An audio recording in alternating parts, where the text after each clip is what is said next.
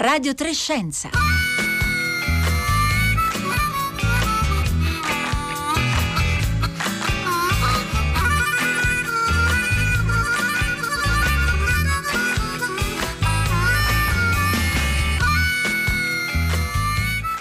Alle 11.31 minuti 20 secondi in questo istante un buongiorno da Elisabetta Tola, ben ritrovati a Radio Trescenza, un saluto anche a tutte le ascoltatrici e gli ascoltatori che ci seguono in streaming oppure scaricano le nostre puntate in podcast utilizzando la app eh, Rai Play Radio. Oggi è mercoledì 31 marzo ed è di ieri eh, l'ultima ordinanza del ministro della salute Roberto Speranza su arrivi e partenze eh, per i paesi europei nei prossimi giorni prevede che eh, ci sia eh, l'esecuzione da parte di tutti coloro che intendono partire di un tampone in partenza, cinque giorni di quarantena al rientro e nuovo tampone, i test appunto o tamponi come ormai siamo abituati a chiamarli eh, sono un eh, elemento chiave quindi della gestione della pandemia eh, proposti anche, anche ne, per quelle che sono le, le eh, modalità diciamo pure le opportunità di riapertura, per esempio per la possibilità di riaprire le scuole come strumento ancora una volta chiave per controllare la catena dei contagi e noi di test e di eh, tracciamento parleremo oggi qui a Radio Trescenza.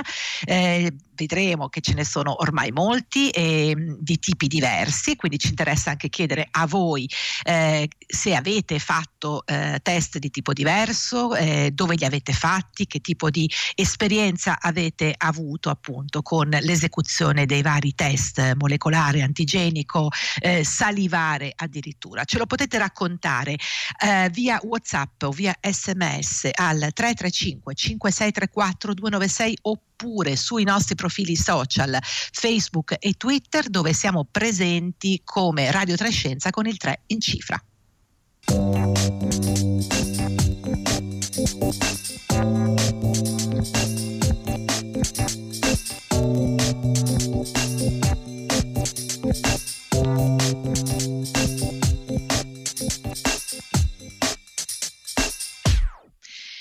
Noi diamo subito il buongiorno a Pierangelo Clerici, presidente dell'Associazione Microbiologi Clinici Italiani. Buongiorno. E a tutte le radioascoltatrici e radioascoltatori.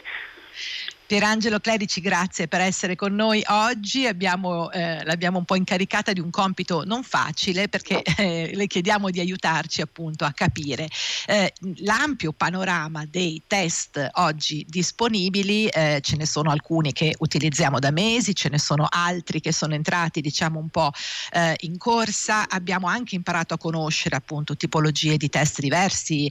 Proprio ieri qui eh, io vi parlo da, da Bologna, ehm, è giunta giunta la notizia della decisione da parte del Consiglio di Stato di sospendere la possibilità di, eh, dei cosiddetti tamponi fai da te a cui ci eravamo abituati negli ultimi eh, due mesi qui in Emilia Romagna, cioè la possibilità di fare un test, eh, un tampone antigenico rapido in farmacia, ma appunto con una, una sorta di autoesecuzione, quindi la persona eh, da sola appunto eseguiva il test naturalmente di fronte al farmacista. Allora, Pierangelo Clerici, partiamo dai primi come dire, proprio dalla definizione di base eh, che, son, che, è la differenza principale, cioè fra i test cosiddetti molecolari e quelli invece eh, antigenici. Intanto ricordiamo che differenza c'è e anche che grado di affidabilità. La differenza è sostanziale, poiché il test molecolare va a individuare il genoma virale, quindi identifica parti dell'RNA del virus, contrariamente al test antigenico che identifica proteine del virus. Appare evidente che la sensibilità del primo, del test molecolare che individua il genoma virale è altissima, è pari al 98-99%, contrariamente a quella dell'antigene perché oggi abbiamo test che comunque arrivano all'80%. Abbiamo superato quella fase che è perdurata fino a settembre in cui i test antigenici rapidi avevano una sensibilità estremamente bassa e non venivano considerati.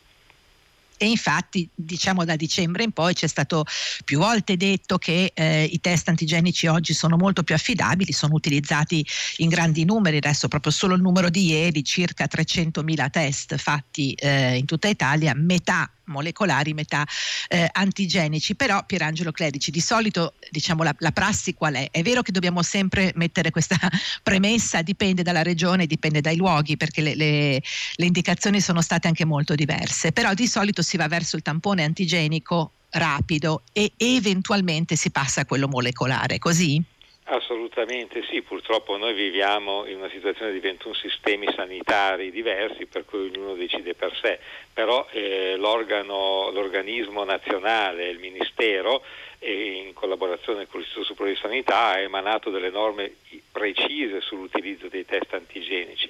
Noi sappiamo ora che i test antigenici sono efficaci quando la prevalenza dell'infezione è medio-alta quando scende la prevalenza dell'infezione, cosa che non è ancora accaduta, probabilmente perderanno di sensibilità globalmente. Per cui è giusto che eh, su grandi numeri si intervenga con i test antigenici, sempre però ricordandoci che qualora eh, il paziente a cui sotto, viene sottoposto al test antigenico è un paziente sintomatico, deve essere comunque indagato anche col test molecolare che resta il test di riferimento che non è un test rapido, questo non l'abbiamo detto Pierangelo Clerici, ma è importante sottolinearlo perché richiede un certo sì. numero di ore, giusto? Beh, eh, richiede dai 40 minuti alle 3 ore, a seconda della tipologia di piattaforma che si utilizza, contrariamente ai 15-20 minuti del test antigenico.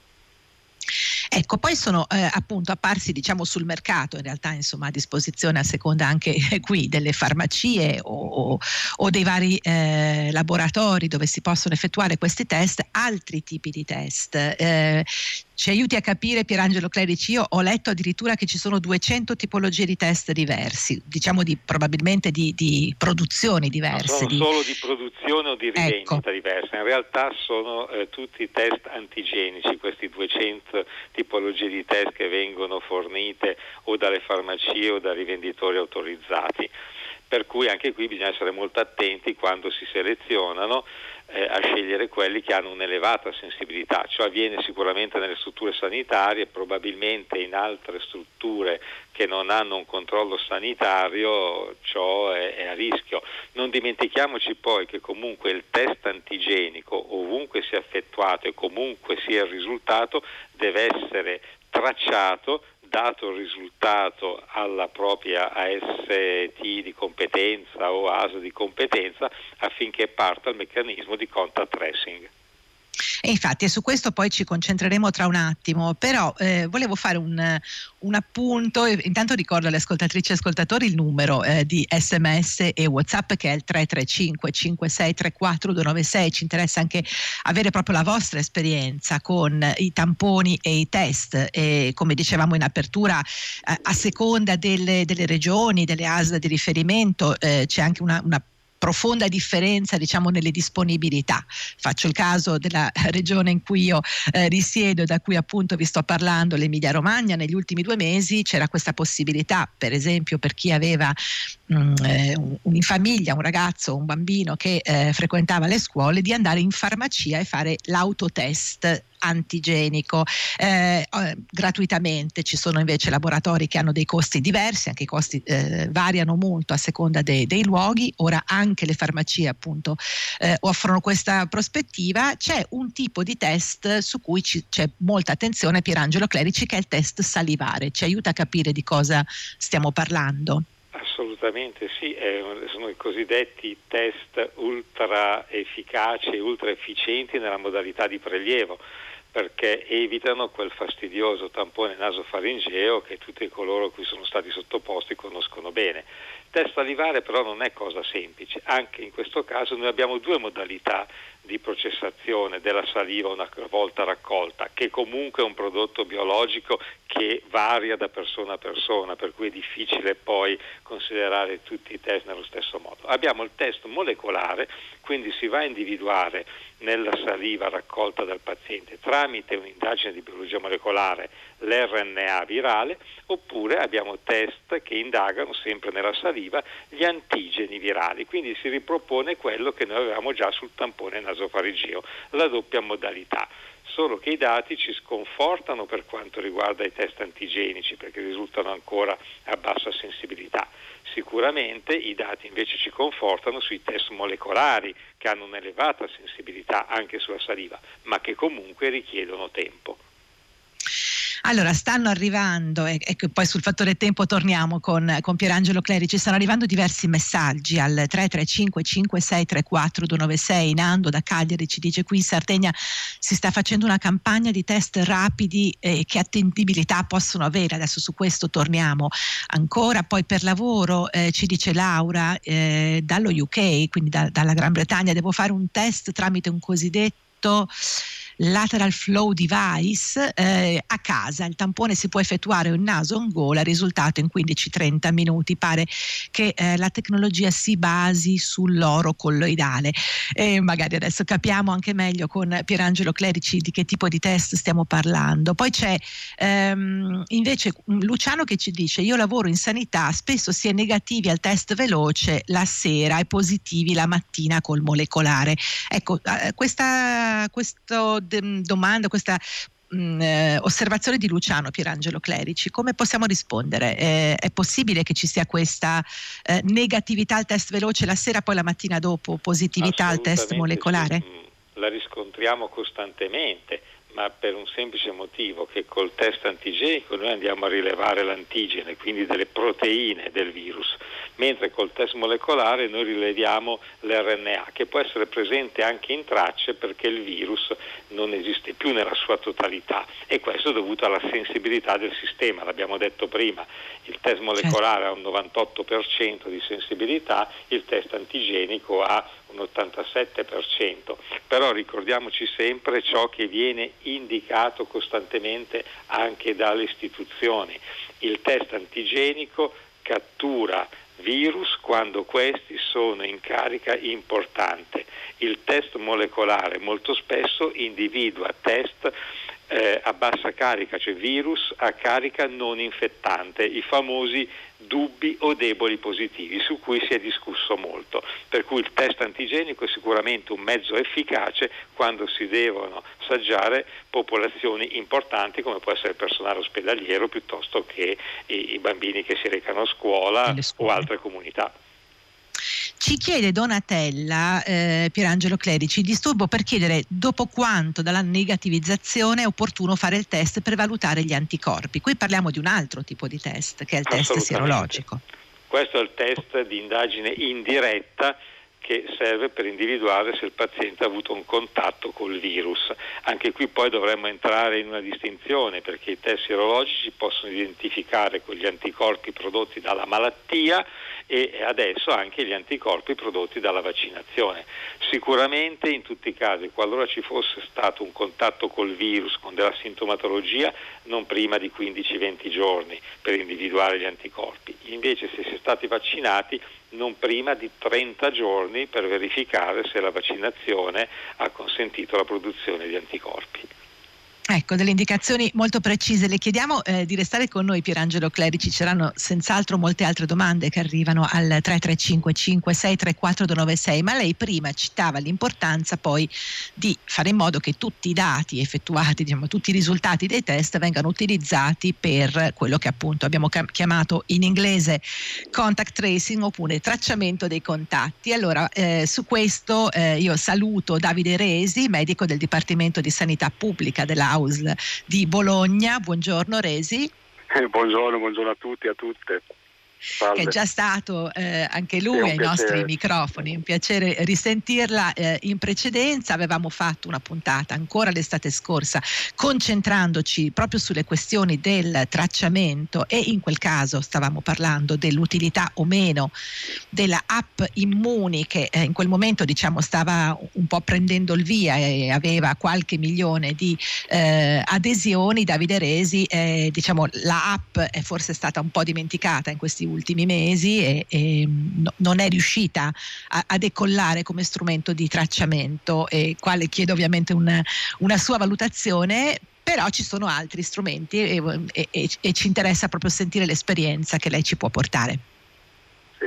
Ehm buongiorno a tutti. Sì, l'app eh, diciamo che, che, è uscita fuori dal, dall'immaginario collettivo eh, quando ha manifestato i, i, problemi che già avevamo, avevamo comunque eh, anche sentito approfonditamente dagli sviluppatori nella puntata appunto della, dell'estate scorsa.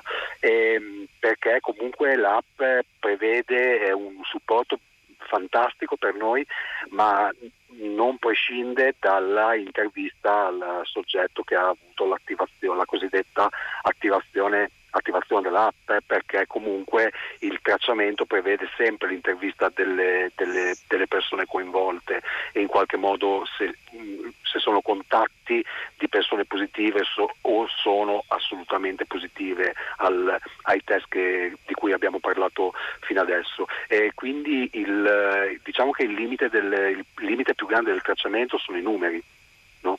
eh, perché certo. voi immaginate che mh, tutte le volte che abbiamo un caso eh, di positività di Covid-19 eh, automaticamente in media si devono fare tele- almeno quattro telefonate, cioè al caso stesso e ai suoi tre contatti. Okay? Quindi immaginate, moltiplicate questi rapporti con il numero di casi che abbiamo esperito durante, durante l'autunno e l'inverno, pensate quante persone sono necessarie per tracciare come, come diciamo noi tutte, tutte, tutte, queste persone. Quindi eh, l'app è stata molto utile per individuare contatti che altrimenti sarebbero stati da noi non considerati, perché vi ricordo che mentre quando intervistiamo la la persona positiva ricorda e ci riferisce solo i contatti di cui conosce il nome, il cognome, di cui si ricorda. Eh, Quelli di cui è consapevole, naturalmente, bravissimo, certo. Bravissimo.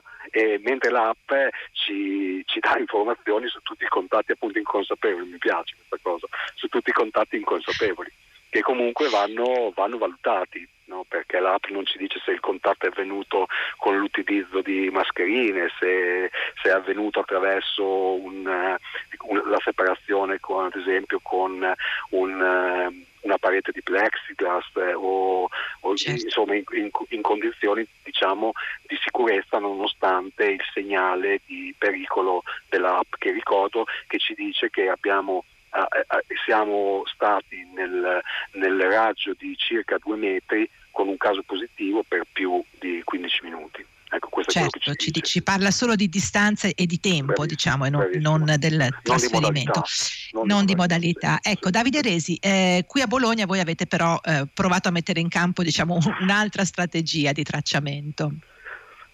Cioè, no, di, di, diciamo che noi siamo partiti, da, siamo partiti dai numeri che, che, sinceramente ad un certo punto poi non ci aspettavamo neanche e, e dalle esperienze di successo che durante la, la fase 1 è, erano avvenute in altri, in altri paesi, soprattutto del, eh, asiatici. E il modello Singapore per noi è stato il, il riferimento e quindi abbiamo, abbiamo, lavorato tanto sulla formazione di eh, più tracciatori possibili e attingendo da tutte le, le, le, le situazioni diciamo, le istituzioni che ci sono venute in mente, quindi siamo partiti prima dalle, dalle cose che avevamo vicino, quindi dai nostri colleghi di altri servizi, eh, cito so, i tecnici della prevenzione, i, i, veterin- i colleghi veterinari, i colleghi che, che, si occupano solitamente della sicurezza alimentare, quindi infermieri, eh, colleghi dei, dei, servizi, dei, servizi, territoriali, abbiamo fatto dei corsi di formazione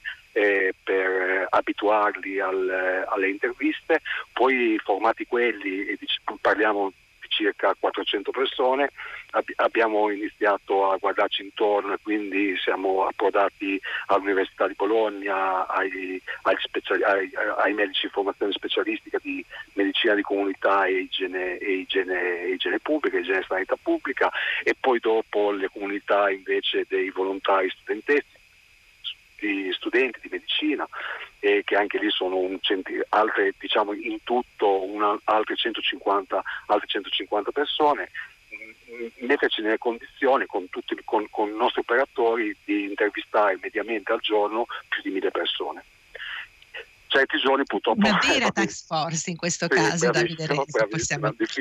Bellissimo anche, proprio anche interrelazioni culturali, generazionali, perché ci sono dei ragazzi che fanno il contact tracing che hanno 22 anni, 23 anni e quindi niente, poi certo, in certi momenti della, soprattutto diciamo, all'inizio di marzo era insufficiente anche questa, questa, questa grandissima eh, forza messa a disposizione. Comunque eh, la nostra idea era quella che il primo... È sufficiente primo, per i numeri, Davide Resi, parliamo, per, per, per la dimensione. Certo, per la dimensione, perché abbiamo avuto più giornate con oltre mille casi positivi, quindi vuol dire mille casi positivi, media di 2,5 contatti, 2500 contatti, quindi necessità di telefonate giornaliere 3500 e noi siamo arrivati a 1200, 1300, 1400, quindi le persone hanno dovuto aspettare anche 4-5 giorni per essere contattate, che è un po' un, un fallimento della,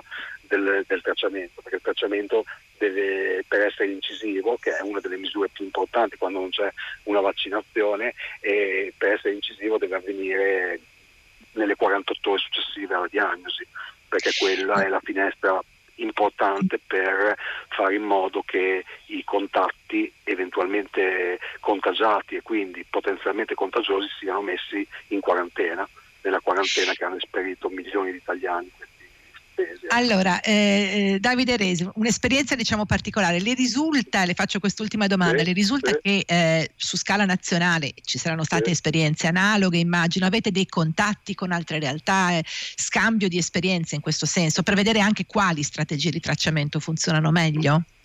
Eh, sì, guarda, eh, abbiamo in questi mesi naturalmente eh, via chat, su, in riunioni ufficiali, eccetera, abbiamo, abbiamo veramente fatto un, un insieme di, di, esperienze, condiviso un insieme di esperienze, ci sono tante altre modalità che sono state adottate per eh, il, il contact tracing, cioè ad esempio l'autotracciamento, mm, mi viene da dire dei colleghi di Modena che hanno messo a disposizione della popolazione una piattaforma in cui il soggetto positivo eh, elicitava i, propri, i, propri, contatti stretti, poi ci sono, state, ci sono app che fanno questa, questa, questa, questa attività mh, sempre di autotracciamento, ci sono eh, sì, le esperienze comunque strategie diverse, ripeto, mm. strategie diverse che, comunque, che comunque prevedono il, eh, il contatto scusate il, il gioco di parole, il contatto diretto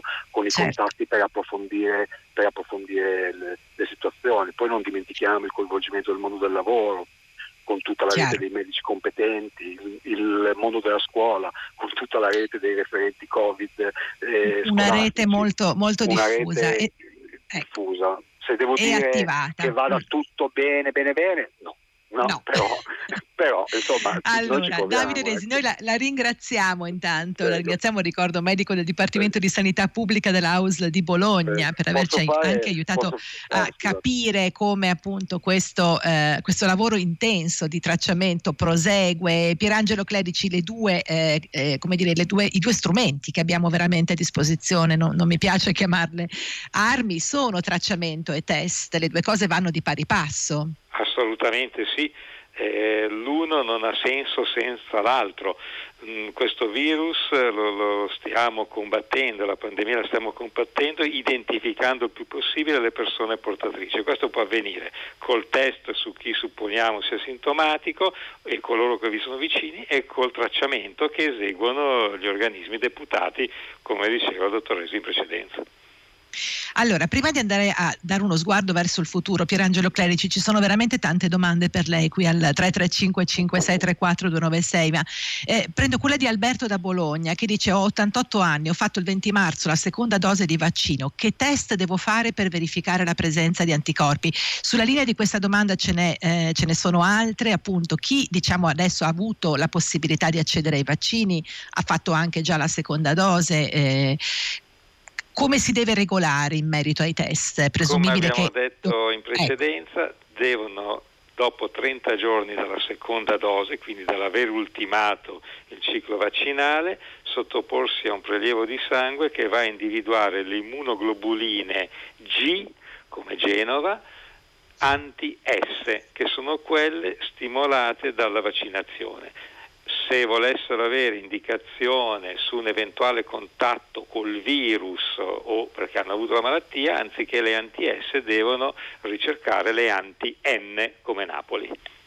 Ecco, però guardando avanti nei prossimi mesi e, e, immaginiamo anche anni, noi continuiamo a dire, ormai abbiamo capito, non è che il virus sparirà, dovremo probabilmente impareremo a conviverci, ci saranno, insomma, abbiamo div- diversi scenari, eh, Pierangelo Clerici. I test resteranno probabilmente uno degli strumenti chiave però.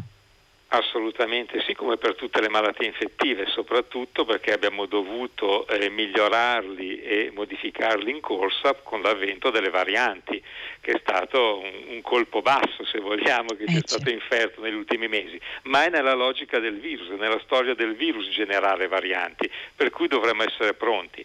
Noi ci auguriamo che eh, entro i prossimi mesi si stabilizzi questa pandemia, quindi i numeri scendano vorticosamente e quindi diverrà una patologia respiratoria simile influenzale che tutti gli anni andremo a indagare non in misura gigantesca come stiamo facendo adesso, ma in una misura normale. Quello che eh, dobbiamo verificare se sarà necessario tutti gli anni, oltre alla vaccinazione anti-influenzale, somministrare anche una vaccinazione anti-coronavirus.